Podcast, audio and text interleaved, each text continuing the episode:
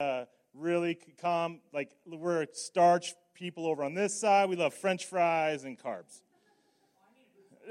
That's right. There you go. Um, see this thing?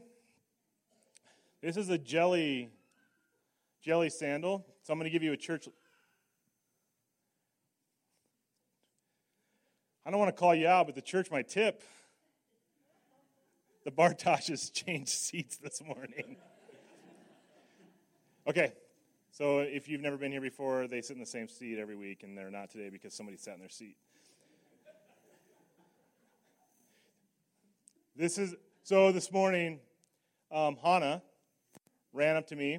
So this is a church lesson. I'm giving you guys how, what does it look like to be a church. Ran up and, and just handed this to me. Didn't say anything.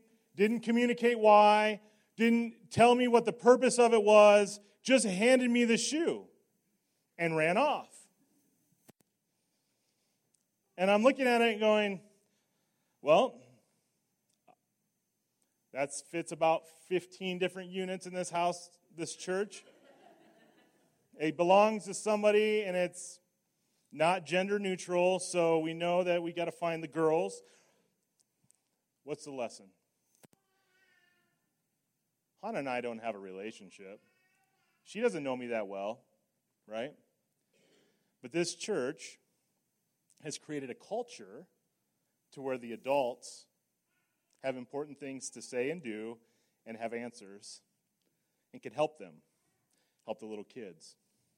So without even thinking about it, I was the closest adult to her, and she hands me this jelly shoe, knowing that I might have an answer for it, and I might know what to do with it, and I might know who it belongs to, because she didn't want to deal with it, and she wasn't going to deal with it.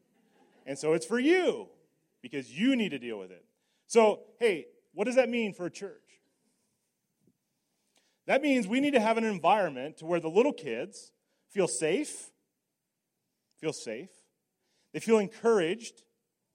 They feel like they have freedom. And they feel like they can learn or have answers from us adults. It's a beautiful thing when our kids, all of our kids, and we've, we felt this from when our little kids were just babies and we were handing them to somebody else as a Sunday school teacher, when you can impact somebody else's kids' lives and teach them about the Lord, teach them about real life, teach them how to love people, teach them whatever. But if we have a culture here at this church to where all the little kids will come and hand their jelly shoes to you because they know that you have an answer, I promise that that's a bridge to a deeper conversation with them as they get older. It's a bridge. Just having, I know it's funny, and I, I taught Jeremiah I mean, Jer Bear, that Kale was garbage, but now we have a relationship because of Kale. But he's willing to come up and talk to me regardless. He's not afraid, he's not intimidated. It's a culture that we've created. And so we need to continue to do that, that very thing here as a church to culturally let the kids come so that we can stir them up and disciple them and send them out. Have you ever thought of this? And then one last little piece about this, and then I'll get into what I'm actually supposed to say. All of these kids that are growing up in our church, and now our, we have some teenagers, but we have this pile of like littles. They are potential missionaries. In fact, we need to think of them as missionaries. Our desire when they turn 18 is to shove them out the door fully equipped to transform the world so that they're kingdom minded little missionaries that head off to their colleges, head off to work environments, so to where they, they have the DNA that we taught here at Casper Alliance Church to transform the world through the name of Jesus Christ, right? And if we prep them all the way up from birth to 18 years old, we have effectively sent out piles of missionaries to the world. When you, train, when you change your thought that direction, it gives us a lot more purpose, a lot more purpose in the, in the interactions that we have within the church building. The hallway interaction, the Sunday school room, The Wednesday night ministry has a lot more purpose because we're training up disciples so that they're missionaries.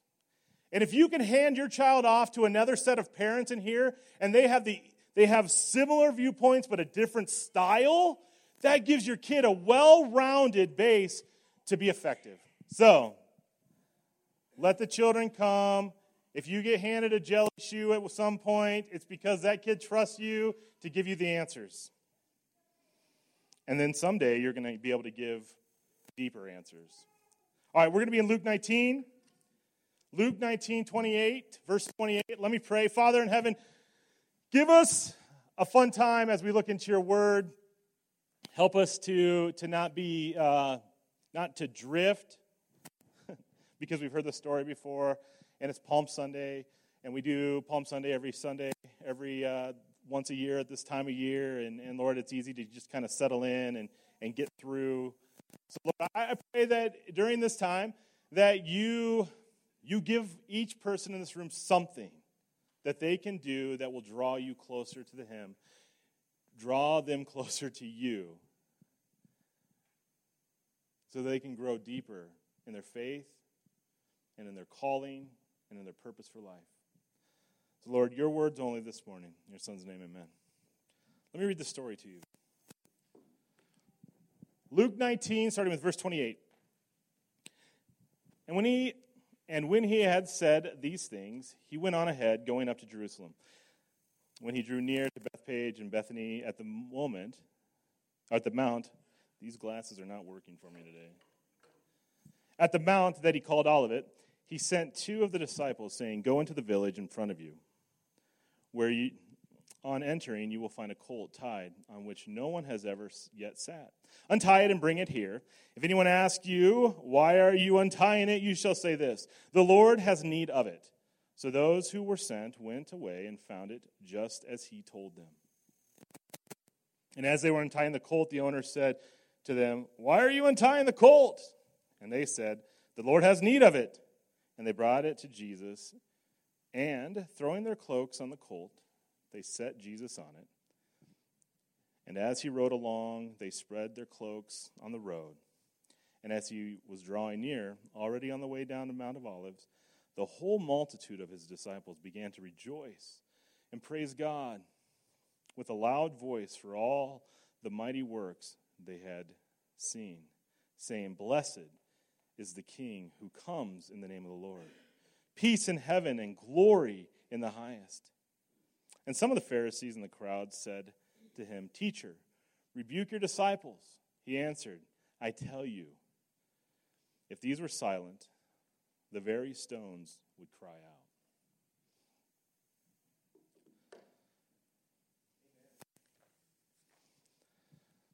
I'm not going to break new ground this morning. You understand the story? There isn't uh, anything I think I can tell you that's going to make you go, wow, I've never heard that before. And I'm actually wrestling with that regularly in my own life, saying as I prepare talks or preaching, that I, I put this structure down and I go, this isn't new. This is just a guy that goes to church with a bunch of people he really cares about, putting some things together to say as part of my job description. And so the same thing happened this week. It's happened like the last four weeks where I'm going, you know, there's not a lot new here that we're going to break today. We're not going to discover something uh, that we've never, we're, we're not going to have a Holy Grail moment at church this morning. And the truth is, the truth is, I get a little discouraged by that in my own kind of walk and personal life. And I, I want to be like this dynamic communicator who is transformative with all of his words and can come into the room and just draw everybody in and communicate the Word of God so that everybody's life is changed. Wouldn't that be great? What an awful agenda I've created for myself. Right? That's and I live that. I live that in pressure. I live that in stress. I live that in maybe like personal accolade. I live that in just kind of the way I'm wired. I want to achieve. I want to get things done. I want there to be this space here to where people are drawn and we just go, yeah, because this guy, this guy up front does all of this stuff that's amazing. And when he gets talking, When he gets rolling, people like really they like they lean in and they listen and it's just stuff happens and God is just with him. I mean, I love the affirmation, so don't stop.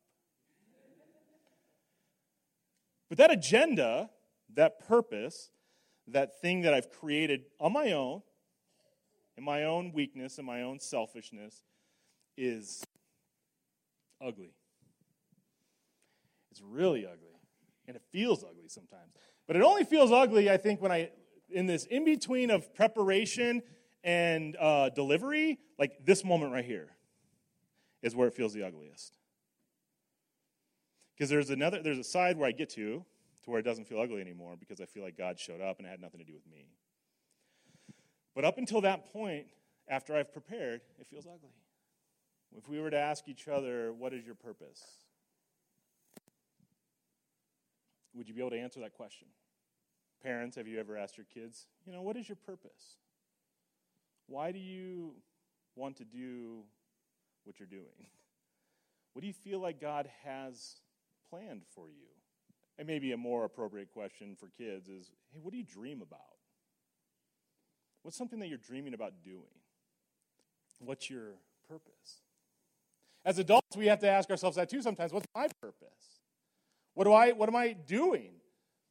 What am I supposed to be doing? What does God want me to be doing? And we wrestle with that. We bristle at it. We're like, ah, and everybody wants the aha kind of like, this is why I'm here. This is why I arrived in this place. This is my calling. This is my purpose. And then everything is supposed to go into this beautiful little picture to where all the pieces of the jigsaw puzzle go together. And it just is just magnificent view of what it's supposed to be. What's my purpose? Jesus for multiple chapters that we've marched through for 14 plus weeks, has been telling the disciples the purpose. What's my purpose? What's my purpose? Turn with me to Luke chapter 9. And we've gone through a lot of a lot of Luke in the last two and a half months. We've looked at Luke and dug into Luke and studied Luke and I've talked about Luke. Luke chapter 9, verse 22. We'll go up to 21. And he strictly charged and commanded them to tell this to no one, saying, The Son of Man must suffer many things and be rejected by the elders and the chief priests and scribes and be killed on the third day be raised. Turn the page, probably, over to verse 44.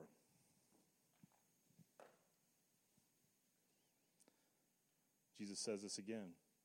Let these words sink into your ears. The Son of Man is about to be delivered into the hands of men. But they did not understand this saying, and it was concealed from them so that they might not perceive it. And they were afraid to ask him about what he was saying. So they didn't fully understand it, but they were like, there's something going on here that's a little unique. He's saying things that are weird. Turn with me to chapter 12 of Luke.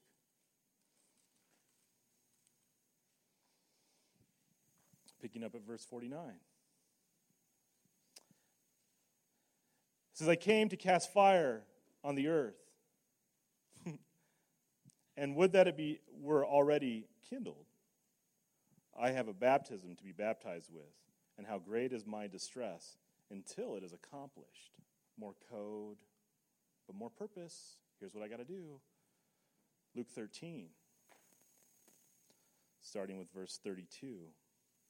And he said to them, Go and tell that fox, Behold, I cast out demons and perform cures today, and tomorrow and the third day I finish my course. Nevertheless, I must go on my way today and tomorrow and the day following, for it cannot be that a prophet should perish away from Jerusalem. Go over to Luke chapter 17 now. Verse 25. In the middle of this message of the coming kingdom, he says, But first, you must suffer many things and be rejected by this generation. One more, Luke 18, starting with verse 31, says this. And taking the twelve, he said to them, So we are going up to Jerusalem, and everything that is written about the Son of Man by the prophets will be accomplished. For he will be delivered over to the Gentiles and will be mocked and shamefully treated and spit upon. And after flogging him, they will kill him. And on the third day he will rise. But they understood none of these things. This saying was hidden from them, and they did not grasp what was said. Jesus had been laying out all along in little bits and little pieces of what's going to happen, what is about to come. He didn't give a timeline necessarily, he didn't say the day it was going to happen, but there were indicators, Jerusalem, and there were some different places and, and some different like points. And, and the truth is, anybody who was a Jewish scholar, and, and these disciples, Jesus was, but these disciples were learning and they were Jews, they knew some of the prophecy. They knew something, some of the things that were going. And they were making these connections, but they weren't grasping it. They weren't getting it. It wasn't landing on them fully. But Jesus was telling his purpose all along.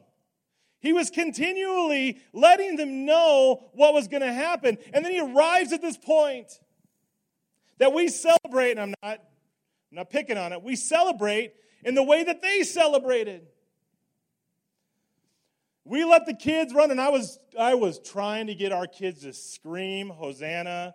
And they were like, I'm not supposed to do that. And then like, do it, scream Hosanna. And every time they walk by, I'm like, yell it. And they're like, oh, Hosanna.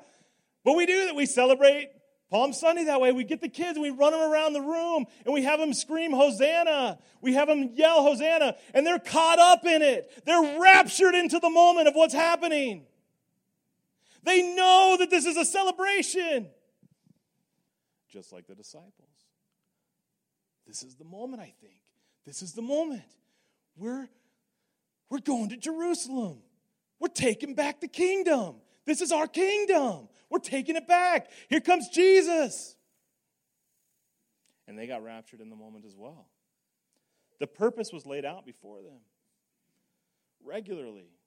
What was going to happen? I feel like we're we can pick up on some of these things only because we have hindsight, right? And in the moment, I'm trying to put myself in the disciple's place or a follower's place and going, what would I have thought? And the truth is, Why are we going to ride a donkey? I mean, we're taking the kingdom. Let's get some horses. Donkeys are kind of stubborn and slow. And why do you want to be in a donkey? Like, that didn't dawn on anybody? Like, oh, yeah, I'll go get the donkey. Let's go get the donkey and bring the donkey to Jesus. Jesus wants to ride a donkey, not a horse. I mean, we're going to take a slow trip, I guess, into Jerusalem because donkeys don't run like horses run. So let's donkey it up and donkey down, and we get a donkey ride. Let's ride the donkey. I mean, if you're observing and you're going, yes, the kingdom's here, let's celebrate, right? I remember when I was in high school and I thought it was really cool to go to prom, and now looking back, prom is stupid. Teenagers, you don't need to go to prom. Hang out with me. Come to the church on the prom night. We can have a church night. Prom's dumb. Just kidding. Prom's the best. I had a 76 Datsun, which would be worth some money nowadays. But I, that's what I drove. I had a 76 Datsun. I bought it for $500 of my own money. My junior year, I get to go to prom. This is exciting, but I have this brown 76 Datsun, right? But it, and I, so I learned how to drive on a stick shift, which I don't even know if they make those anymore. So I knew how to parallel park with a stick shift. But I was so hard on this car that I only had third gear in reverse. In York, Nebraska, you can drive around well with third gear in reverse. Doesn't matter. But to take a date to prom in a 76 Datsun that smells like a combination of Wendy's, teenage boy, and dirty diaper, probably not that cool. I wanted to, but everybody else was like, no, we're getting fancy cars, right? So I had to go find somebody that I could borrow their car from because you don't show up to prom in a 76 Datsun. Fun thing about a 76 Datsun, that key works on every version of the 76 Datsun. So you can take that key and you just put it in somebody else's 76 Datsun and move it around. There was like four of them in my high school. We would mess with each other. It was the best. People's cars would end up in different towns, and it was awful. But so I went and found this fancy car because I didn't want to take a 76 Datsun to my prom. I wanted to look the part. Get the tux, get it all fancy, buy flowers, look the part. On the inside, I'm going, this is dumb. I need to go to work. Like that's you're like making these connections. Like this is expensive, but I borrowed this like really fancy car that I was so scared to drive all night long. I was scared something was going to happen, or somebody's going to hit me, or there was just going to be this event, and it was like a I don't even know what kind of car it was. It was like a '91 Dodge Charger, which is an awful car. It's not like a Charger now. Anyway, I didn't get the horse. I, I wanted, I mean, I had a donkey to ride. I thought the donkey was great, but I was like going to get the horse. We got to show up in something special. And I'm telling you, that's kind of this mentality like we want to present ourselves well. And so when Jesus says, go get the donkey, it, I mean, I don't, I think that some of them are going, yeah, I think this is something that I've read before. I think this is something I've heard at temple. I think that maybe somebody's read Zechariah before and we've talked about this and like there's some sort of donkey prophecy that we're, but, but no, they just go and get it and give Jesus the donkey. What's the behavior that happens with the disciples as, as the donkey rides in with Jesus into Jerusalem, right? They're, low, they're throwing their garments down. Everybody's celebrating because this is the moment. And it's not this other stuff that he's prepared them for, not the chaos, not the mess, not everything that's happening this week, but it's this arrival that the kingdom's here. The king has come. The king is coming in. He's coming on a donkey. And we're going to win the day. This is our city, our time, our place. We are the heroes because we've been selected. We're part of the inner circle, you see. So we're going to be the first ones to be kind of up on and rule. And we're going to rule and reign with the king. Can you see that from a human perspective? I mean, if you insert yourself into, the, into those stories and into that, you can see that.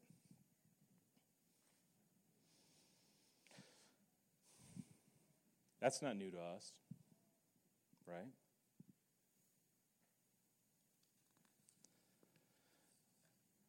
Profound statements made by Jesus, right? The, the, the Pharisees, once again, they're fighting back. The, the, and some of it is self preservation, right? Listen, we're just Jews. We're not going to fight Rome. Rome has this resource that's going to destroy us. We can't fight back on this. They're occupying our city, our state. They're, they're in ruler over. We're going to like usurp them. And so I think in some ways the Pharisees are just like, man, we don't want to die today. We don't want to be those people who are, we're going to be on the wrong side of this fight if we align ourselves. And I'm, I'm, i know I'm, I'm projecting a little bit and I'm creating my own kind of narrative. But I can see it from a human position. But we get the picture. The Pharisees are always in opposition. Anytime Jesus is hanging out with sinners, anytime Jesus is doing something that, that like doesn't match the norm or the social norm, they're speaking out. And what do they do here? They say, Stop worshiping. Quit bringing attention. And Jesus gives this amazing thing and says, You know what? The rocks and stones will cry out because I am the king. I am the king. And it doesn't matter because when I arrive in Jerusalem, the king has arrived, and you can suppress your worship. But as I enter, there will be worship because I'm the king, and the king has arrived. And that, that is a heavy statement to say rocks will cry out in worship. Things that have no life will be given life to worship my name with one purpose to worship my name. Do you see the parallel to us who are dead in sin? We're given life when Jesus enters the room. So all week long, as I was doing my prep time and doing this thing that I talked about at the beginning, where I have this tension, where I like I just want to arrive and have this have this amazing purpose of my life and my ministry and my words and the things that I do, and if how it, and like just go yeah, and everybody go yeah together with me, and how that feels ugly a little bit inside because I feel my calling is to do this very thing. But I'm prepping, and this whole week I'm like, there's this song that keeps coming in my head. It's not a song that we sing here, but it's a song that I know, and it says all the truth that I want to say say. And it has all the, the picture of what happens when Jesus enters the room, when he enters the life, when he enters the heart, when he enters what happens when Jesus enters. And so I want you, it's a lyric, and I, I don't do this very often, but it's a worship song with words on the screen, and I want you to focus in on these words. You probably haven't heard the song before. And the song is called When He Walks into the Room. So, Davian, if you play it for me.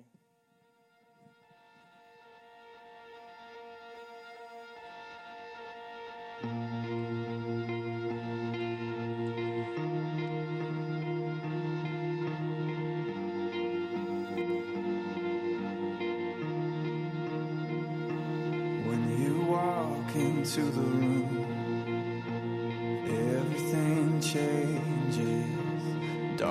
starts to tremble at the light that you bring. And when you walk into the room, every heart starts burning. And nothing matters more than just to sit here at your feet and worship you.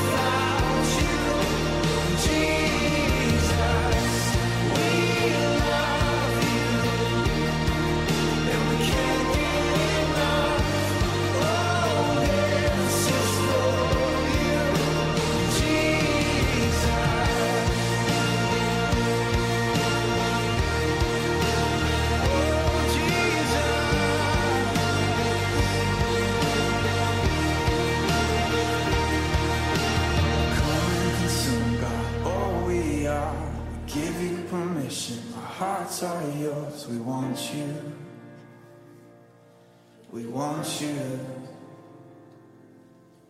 Come and consume, God, all we are. We give you permission. Our hearts are yours. We want you. We want you.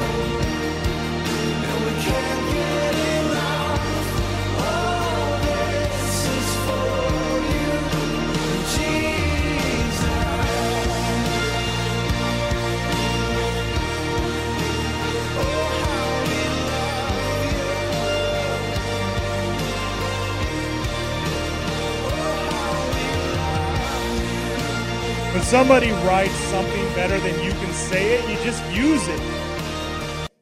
That's there is this beautiful, ugly theology we don't want to wrestle with that we actually talked about last week, right? This thing that we said we got to give permission. I'm giving you permission. Put yourself in the story last week. We talked about Zacchaeus, right? I'm coming to your house. Zacchaeus has to come down and say, Yeah, you can come to my house. Isn't it ugly how easy it is for us to not give God permission to enter in? We can say, No. No. And what happens is that what I want us to be is a people that say, We give you permission. All that we are, we give you permission to come into our lives because we know that you're pursuing us. We know that you're coming after us. We know that that's the truth of Scripture, that you are going to hell or high water to save us. You are going to go through this chaotic mess, and we're giving you permission to enter into our lives.